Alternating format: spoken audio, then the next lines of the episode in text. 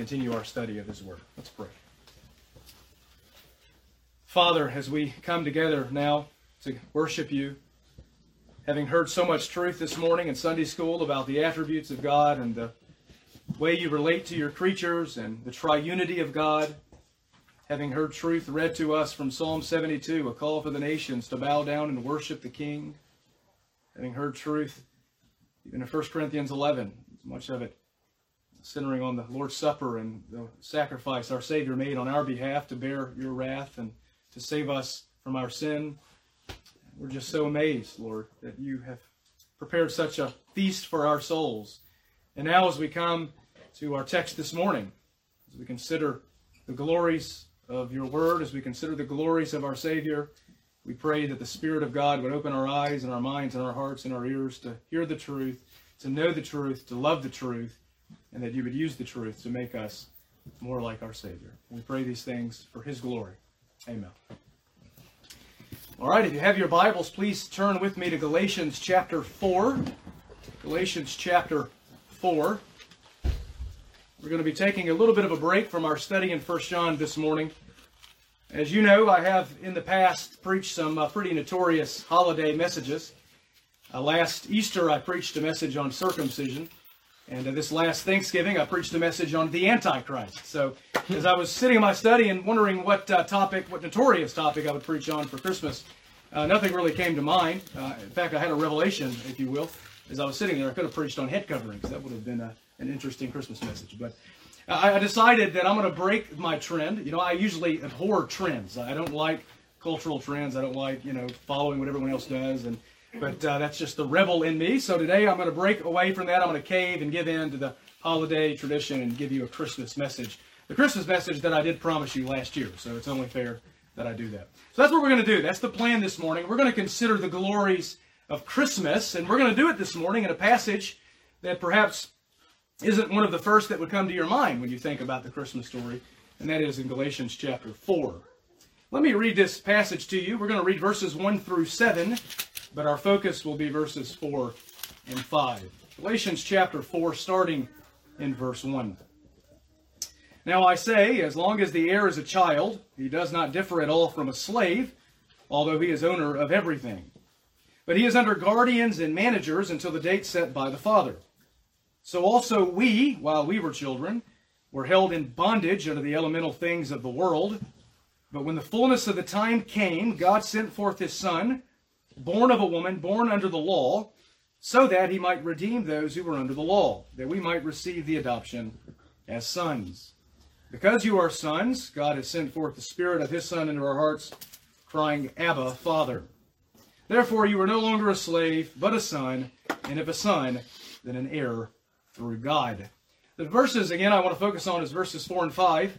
But when the fullness of the time came, God sent forth his Son, born of a woman, born under the law, so that he might redeem those who were under the law. When you think about Christmas, what comes to your mind? What do you think about when you hear the word Christmas? Perhaps you think of Christmas trees and presents and decorations. Maybe you think of festive movies, Hallmark movies, things like that. Maybe you think of nativity scenes and family time. Maybe you think of long lines at the store and shopping and giving away presents and caring and giving. For others, it's snowmen and Santa Claus and reindeer and all of the Christmas festivities. But what comes to your mind? Hopefully, what comes to your mind is what we know should come to our minds, and that's what Christmas is ultimately about. We know what it's about, right? We know what it's about. It's about the birth of our Savior, it's about the coming of our Lord Jesus into the world. That's what nativity scenes are all about, about the birth of Christ. We think of a baby, we think of a manger, we think of Joseph, we think of Mary, we think of the angels, the shepherds, the wise men. That's the historical Christmas story. And I think that's pretty common knowledge. Most people realize that Christmas is a time at which we celebrate the birth of Jesus. However, I'm not sure if people really understand the message behind that.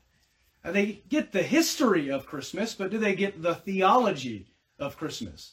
They understand that Christ came as a baby, but do they understand why he came into the world? And for many, I don't think they like the idea of Jesus growing up. They like that of a cute baby in a manger, not a sovereign king on a throne.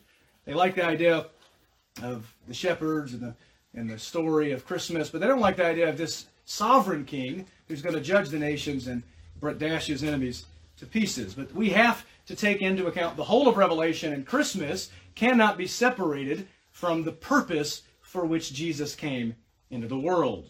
So we have to move beyond the history of the birth of Christ to the theology behind it, the purpose behind it, the meaning behind it, the reality that is Christmas.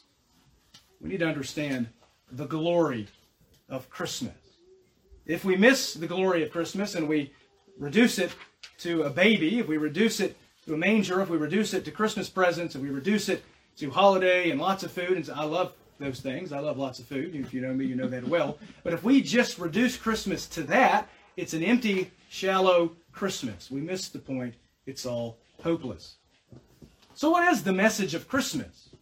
What is Christmas ultimately about? What's the meaning? What's the purpose? What is the reality of Christmas? I think Paul answers those questions for us in Galatians chapter 4, verses 4 and 5. And this morning, I just want to make three simple points, okay? Three simple points. I want you to notice the timing of Christmas. I want you to notice the message of Christmas. And I want you to notice the purpose of Christmas. The timing of Christmas, the message of Christmas, and the purpose of Christmas. So, first, notice the timing of Christmas. Look at verse 4. Verse 4. But when the fullness of the time came, God sent forth his Son. So, what's the timing of Christmas? Well, obviously, we celebrated in December, and even more specifically, December 25th. Even though scholars agree that Jesus probably wasn't born in December, maybe September or October, they think. But regardless, the timing of Christmas, according to this verse, most importantly, is said to be when the fullness of the time came. That is to say, at the very moment God chose, Christ came into the world. Christmas is according to God's perfect timing. As you know, uh, this all has a context. Galatians 4 can't be separated from Galatians chapter 4 and Galatians chapter 3 and so on. That's why we ordinarily work through books of the Bible verse by verse. Context is important. So let me kind of set the context for you here. You go to verse chapter 3 verse 26. Paul is talking about the reality that Christians have become children of God. Look at chapter 3 verse 26. He says, For you are all sons of God through faith in Christ Jesus. For all of you who were baptized into Christ have clothed yourselves with Christ. There is neither Jew nor Greek, there is neither slave nor free man, there is neither male nor female, for you are all one in Christ Jesus. And if you belong to Christ, then you are Abraham's descendants, heirs according to promise. In other words, you're the true Jews. You're the true people of God, the Israel of God, the children of God. That's who you are by virtue of your union with and faith in Jesus Christ. You're the children of God. And picking up on that theme of Christian sonship, a theme we're going to consider in detail in a few weeks in 1 John, picking up on that theme, he begins in chapter 4 to describe our sonship in relation to the law of God. Look at chapter 4, verse 1. Now I say, as long as the heir is a child and does not differ at all from a slave, although he is owner of everything, but he is under guardians and managers until the date set by the father. In other words, a child is no different from a slave because a slave wouldn't receive an inheritance. The child is, is a young child, though he was rightful heir to the inheritance, yet he did not fully possess it yet as a child. So in that sense, he was no different than a slave. He would eventually receive the inheritance uh, when he came of age at the time set by the father. Then Paul uses this metaphor and he applies it to our salvation. Look at verse 3. so also we, while we were children, were held in bondage under the elemental things of the world. We were in bondage when we were children. What does that mean? It's got a historical reality to it and a personal reality. You see, historically, uh, in the Old Covenant, the Old Dispensation, the people of God, Israel, was they were like children. They were shut up to the full New Covenant revelation of their salvation. They were saved by grace through faith. They had the gospel in shadows and types and promises, but they didn't have the fullness of that revelation of their salvation. They were under the ceremonial law and bondage to that ceremonial law. So they were like children shut up to the fullness of their inheritance until the time set by the Father. At the moment that the Father chose, Christ came, the new covenant was inaugurated, they were freed from the bondage of the ceremonial law, and it's as if they've received now the fullness of their new covenant salvation. But the same is true not just for Old Covenant people of God into the New Covenant, it's even true personally for us, because prior to our salvation, we were like children in the sense that we were shut up to the fullness of our salvation. We hadn't received Christ, we were not justified by faith. But then when Christ came into our hearts effectually by grace, we received that salvation, and it's as if we came of age. And so that's what Paul's saying here. It's as if we've come of age. That's the historical and personal application. But all of this, Paul says, is at the time set by the Father. The child would receive the inheritance at the time set by the Father, perhaps at his bar mitzvah uh, or whenever the time had come that the Father had established. So, with that context, now back to verse 4, Paul says, But when the fullness of the time came, that is to say, at the very moment in human history that God the Father chose, Christ came into the world. He was born according to a sovereign and divine timetable. You know, Scripture often makes that point that everything in the life and ministry and death of Christ was orchestrated by God, predetermined by God before the world ever began, and was on a perfectly timed out scale, a schedule. Over and over again in the Gospels, Jesus says things like, My time has not yet come, my hour has not yet come. In Romans chapter 5, verse 5, Paul says, At the right time, Christ died for the ungodly. At the right time, at the very moment that God chose, Christ came into the world and accomplished the salvation of his people. So John MacArthur's right when he says Christmas really began before the baby, before the manger, before uh, the birth in Bethlehem. Christmas really began in the mind of God from eternity. God had planned to send forth his son before the world ever began. He orchestrated all the events of human history, every detail, every molecule in the universe to bring about his perfect plan at the very moment he deemed was the right time. And this was the right time for many reasons. Uh, that part of the world in the first century Roman Empire had been Hellenized. That is to say, it had been influenced by Greek culture, Greek language. There was a common language everyone spoke for the most part. So it would have been pretty simple for the Christians to communicate in this language, spread the gospel. This was during the time of the Pax Romana. It's a 200 year period of peace in the Roman Empire where the Christians could travel and preach and the gospel could go forth. This wasn't an accident. It wasn't an accident. God ordained the very moment of the first Christmas for a, perf- a perfect reason at the perfect time. This timing was perfect. It was the fullness of the time, and it was the timing of the first Christmas. So that's the timing. But secondly, notice, notice the message of Christmas. We're going to consider the heart of this message. Look at verse 4. But when the fullness of the time came, God sent forth his Son. That's what Christmas is about, right? That's what we celebrate. God the Father, at the very moment he chose, sent forth his Son.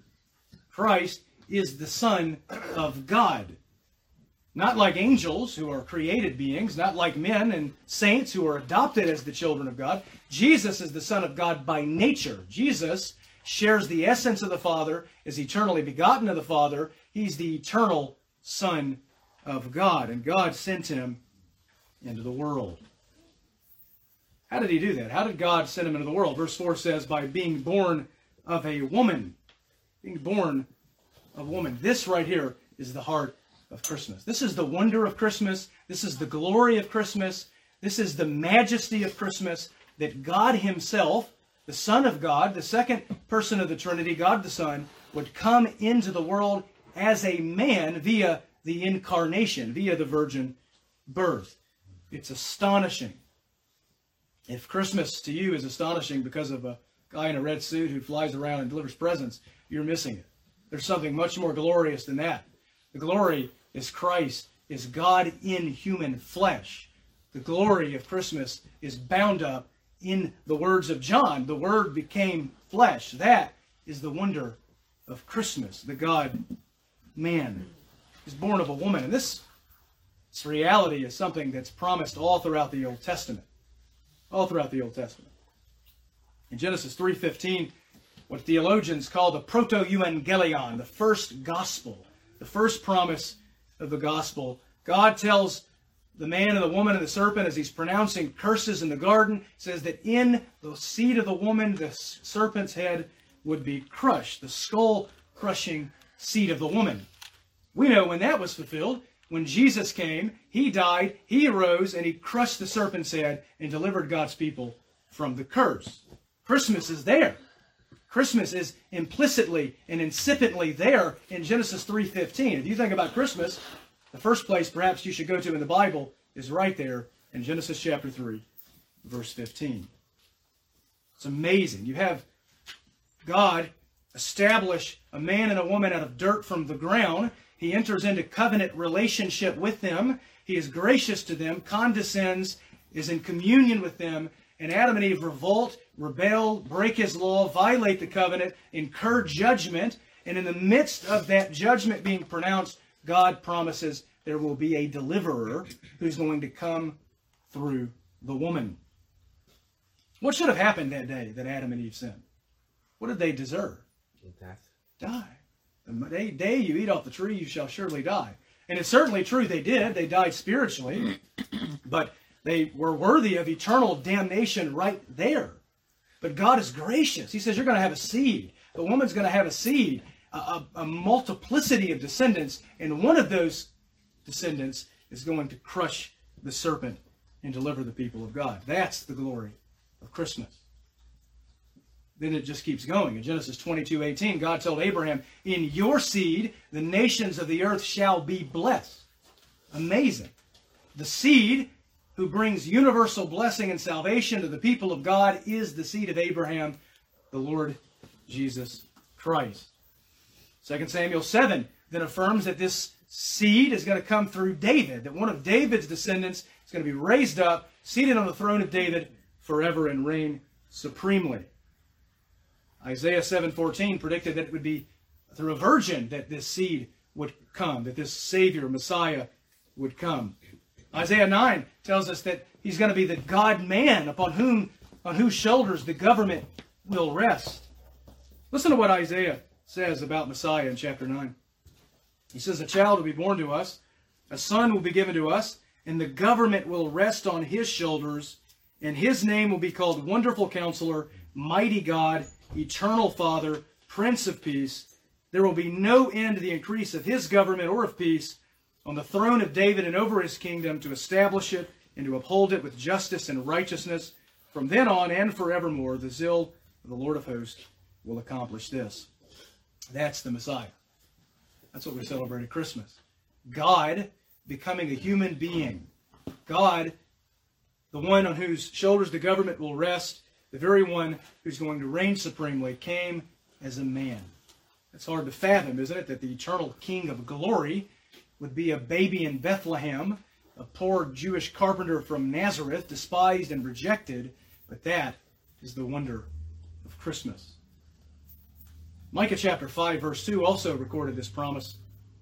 The Lord declared through the prophet, As for you, Bethlehem, too little to be among the clans of Judah, from you one will go forth for me to be ruler in Israel. His goings forth are from long ago, from the days of eternity. Therefore he will give them up until the time when she who is in labor has borne a child. Then the remainder of his brethren will return to the sons of Israel. This champion, this Messiah, this ruler, this seed of the woman is from eternity, but is going to be born as a child and come to deliver his people. An amazing, amazing reality. Of course, the Gospels give us the most elaborate account of the first Christmas. Turn with me to Matthew chapter 1. Matthew chapter 1. Obviously, we could go to several places in the Gospels and read about what we could call the first Christmas. Luke records it in very much detail. John, as we'll look at in a minute, gives us the divine perspective on Christmas from the divine side. Mark skips Christmas, just jumps right into Jesus' ministry. But Matthew gives uh, perhaps the succinctest uh, summary of the historical account of the first Christmas. Matthew chapter 1, verses 18 to 25. Matthew writes Now the birth of Jesus Christ was as follows when his mother Mary had been betrothed to Joseph. Before they came together, she was found to be with child by the Holy Spirit. And Joseph, her husband, being a righteous man and not wanting to disgrace her, planned to send her away secretly. But when he had considered this, behold, an angel of the Lord appeared to him in a dream, saying, Joseph, son of David, do not be afraid to take Mary as your wife, for the child who has been conceived in her is of the Holy Spirit. She will bear a son. Those words summarize Christmas, don't they? She will bear a son. Remember, the seed of the woman. The seed of the woman. She will bear a son, and you shall call his name Jesus, for he will save his people from their sins. Why is he named Jesus? Because he will save his people. The name Jesus means Yahweh is salvation. He's Jesus because he is Yahweh God who saves his people from their sins. Verse 22 says, Now all this took place to fulfill what was spoken by the Lord through the prophet. And he quotes from Isaiah 7:14.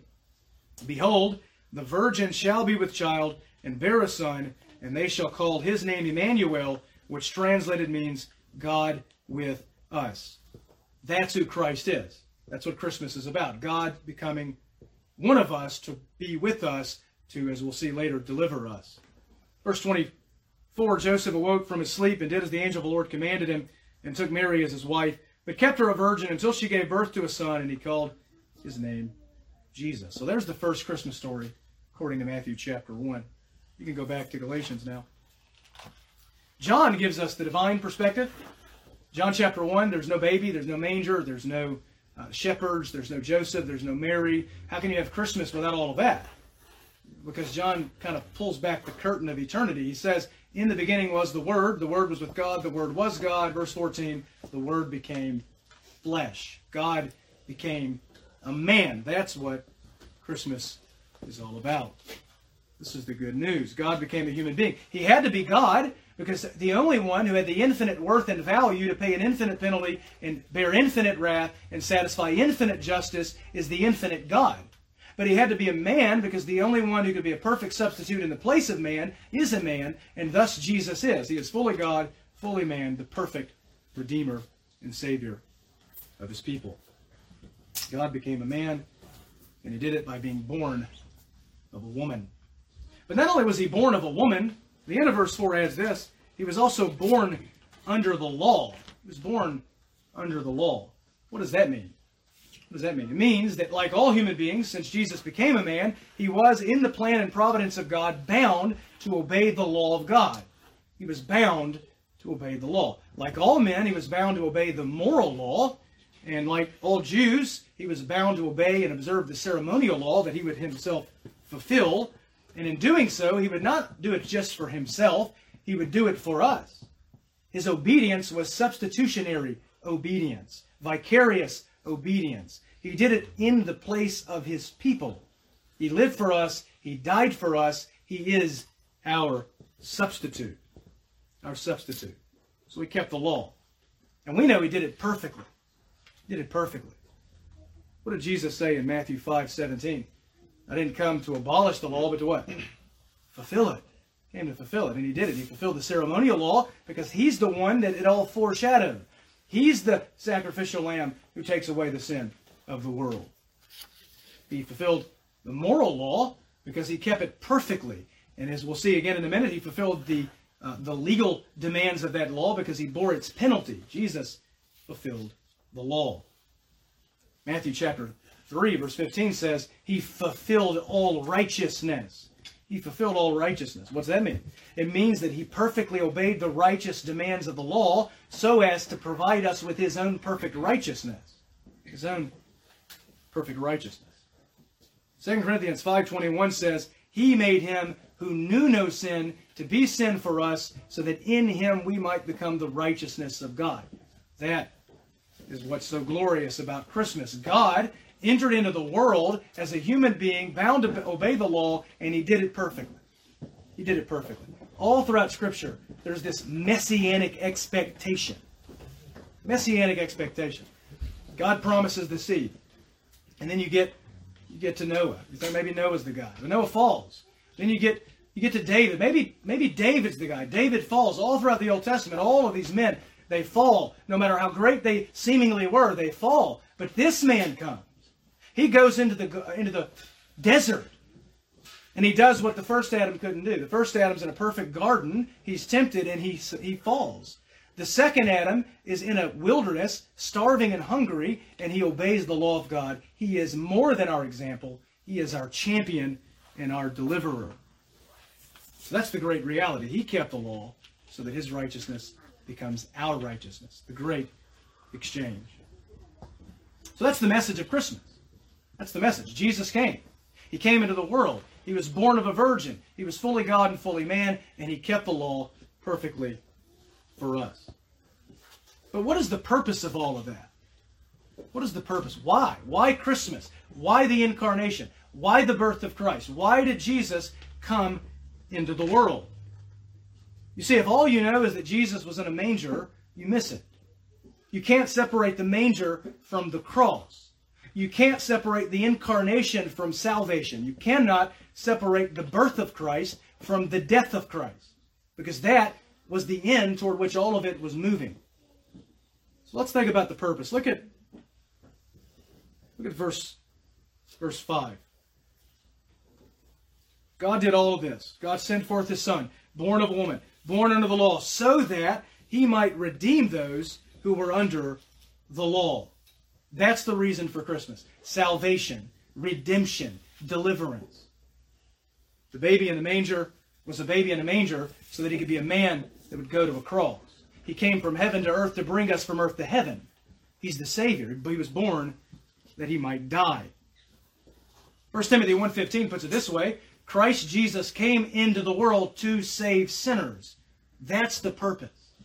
He was not just an example. He was not just a murderer. He was not just a good preacher, a, a noble man. He was a substitute who would save his people. And if you miss that, you miss Christmas. You miss it. Your nativity scenes are irrelevant if you miss the cross. He came into the world so that he might redeem those who were under the law. That's the purpose, redemption. What does it mean to redeem, by the way? What does it mean? It means to buy back, to buy out from, uh, to release by the payment of a price, the payment of a ransom. It's the word that was used in the ancient slave market. How do you free a slave? You pay a price. You pay a price, and you redeem him, and you liberate him. That's what Jesus has done. Full redemption. He's paid the price. He's purchased us. He's purchased us. What's the price? What did he pay? What did he give to pay the price?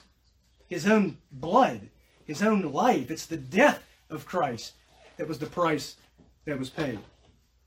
Peter says, You're not redeemed from your futile way of life by perishable things like silver and gold, but by the blood of a precious, unblemished lamb, the blood of Christ.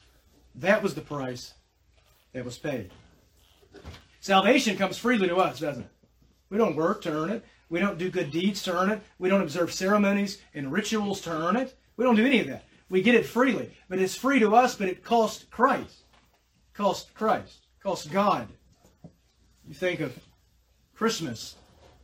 Many of us will go to our homes and on Christmas Eve or Christmas, you'll open up your Christmas presents and you're getting it freely, right? When you open a present, did you buy it? If you're my wife, then you probably did. That's I send my wife, baby, whatever you want, wrap it up. We'll un- unwrap it on Christmas. But ordinarily, if you're outside of the Terry house, you don't buy your own gifts. You get them freely. But though you get them freely, someone bought them. That's the way it works with salvation. It comes freely to you by faith. Christ bought it. He purchased it on the cross. That's why in Matthew 20, 28, Jesus says that the Son of Man came to give his life as a ransom for many. That's the price that was paid. Now, who is it that he came to redeem? Who is it that he came to redeem? Verse 5 says this those who were under the law. He came to redeem those who were under the law. Who's that? Who's under the law? Well, naturally, everyone is under the law. Everyone. Let me show you this. Listen to what Paul says in Romans chapter 3, verses 19 and 20. Now we know that whatever the law says, it speaks to those who are under the law. In other words, the law can only speak with authority to those under its jurisdiction, right? I'm not bound to obey the law in Mexico. I'm in America. I don't have to obey that law. I've got to obey American law. The law is only binding on you if you're under its authority and jurisdiction. But who's that? Who's that? Verse 19. So that every mouth may be closed and all the world may become accountable to God. Who's under the law? Every mouth. the whole world, everyone is under the law naturally. Naturally. That's why verse 20 adds, by the works of the law, no flesh will be justified in his sight. Because all flesh is naturally under the law, and as we know, we're therefore condemned by that law. God established a covenant in the garden with Adam. Uh, some call it the Adamic administration or the Adamic covenant, the covenant of works, covenant of law. It's a covenant that God made with Adam and the human race in him, and he was bound to observe God's law, summarized for him in that one commandment of not eating, eating off the tree. Adam violated that covenant. We sinned in him, and we continue to daily break that covenant, daily violate that law, and therefore we place ourselves under a curse. Go to chapter 3. Chapter 3, verse 10. To be under this law is to be under a curse. It doesn't sound pretty, it doesn't make for good motivational sermons, but the reality is this every human being born into the world is born under a curse. Look at chapter 3, verse 10. For as many as are of the works of the law are under a curse. Now, who's under the law? Everyone. And anyone who trusts in the law, anyone who's trusting in himself, anyone who's not trusting in Christ is of the works of the law and is condemned by it. So as many as are of the works of the law are under a curse, for it is written, Cursed is everyone who does not abide by all things written in the book of the law to perform them. The law demands perfection from you. The law demands perfect obedience. God is so perfect, so holy, so righteous, so just, he cannot accept anything less, lest he compromise his own justice. The law demands perfection. We've all broken it. We've broken it in Adam. We've broken it by our actual sins, our ongoing rebellion, and therefore we're all condemned by it. We're all naturally under condemnation, under a curse, under the wrath of God. If we ended there, it would be bad, wouldn't it? Christmas wouldn't sound so great. But verse 13 gives us the good news. Look at Galatians 3, verse 13. Christ redeemed us from the curse of the law having become a curse for us, for it is written, Cursed is everyone who hangs on a tree. Christ redeemed us. He bought us back. He purchased us. He paid the price because he became the curse. That's what it's about. That's why he was born in the manger, so that he would bear the curse. The wrath of God that you deserve, that I deserve, that everyone deserves for their sins against the holy God fell upon Jesus. Our iniquity legally accredited, imputed, transferred to Christ's account. He bore the wrath, he bore the judgment, and we go free because of his sufferings. All of those in Christ, the people of God, the elect of God, those who trust the Savior, are delivered from that curse. He's the only one that could do it. The only one fitting to satisfy divine justice was the one born at Christmas, the one who died at Calvary, the one who rose again, and the one who sets his people free. All because of his work on the cross. He paid the fine, he paid the penalty, he paid the price, so God's people are delivered from the curse of the law. That's the purpose of Christmas. That's what we celebrate. Is that what you think about when you think about Christmas? Do you think about delivered from God's wrath? Because that's what Christmas is about. Do you think about saved from sin and judgment? That's what Christmas is about. You can't separate Christmas from the work on the cross. That's what should come to our minds. The glory of Jesus, the glory of the gospel. Friends, no magical flying reindeer, no guy in a red suit, no amount of material presents, none of that could ever compare to what Christmas is really about. Why would we substitute such shallow realities, such shallow mythologies for glorious realities. Why would we do that? We have the glory of Christmas for us in Christ. How do we respond to this message? What's our application to this? We believe it. We believe it. We believe in Christ. We trust in Christ. We worship Christ. We adore Christ. We magnify Him. We tell the world about Him. We want the world to know about Christ. We respond the way Mary did in Luke chapter 1. By the way, have you ever heard that song, Mary? Did you know? Yes, she knew. She knew. She knew. Listen to how she responds to the good news of her giving birth to the Savior in Luke 1. She said, My soul exalts the Lord, and my spirit has rejoiced in God my Savior. That's how we respond. We exalt God, praise God that He sent a Savior, a Messiah who would deliver us. We respond like the angels in Luke chapter 2. Listen to their response. The angel said to them, to the shepherds, Do not be afraid, for behold, I bring you good news of great joy, with, which will be for all the people. For today in the city of David there has been born for you a Savior, who is Christ the Lord. This will be a sign for you. You will find a baby wrapped in clothes and lying in a manger. And suddenly there appeared with the angel a multitude of the heavenly host, praising God and saying, Glory to God in the highest, and on earth peace among men with whom he is pleased. That's it. That's how we respond. Glory to God for Christmas. Glory to God for the Savior. Glory to God for the incarnation and birth of Christ. He was born, friends, that he might go to the cross and save us from our sins.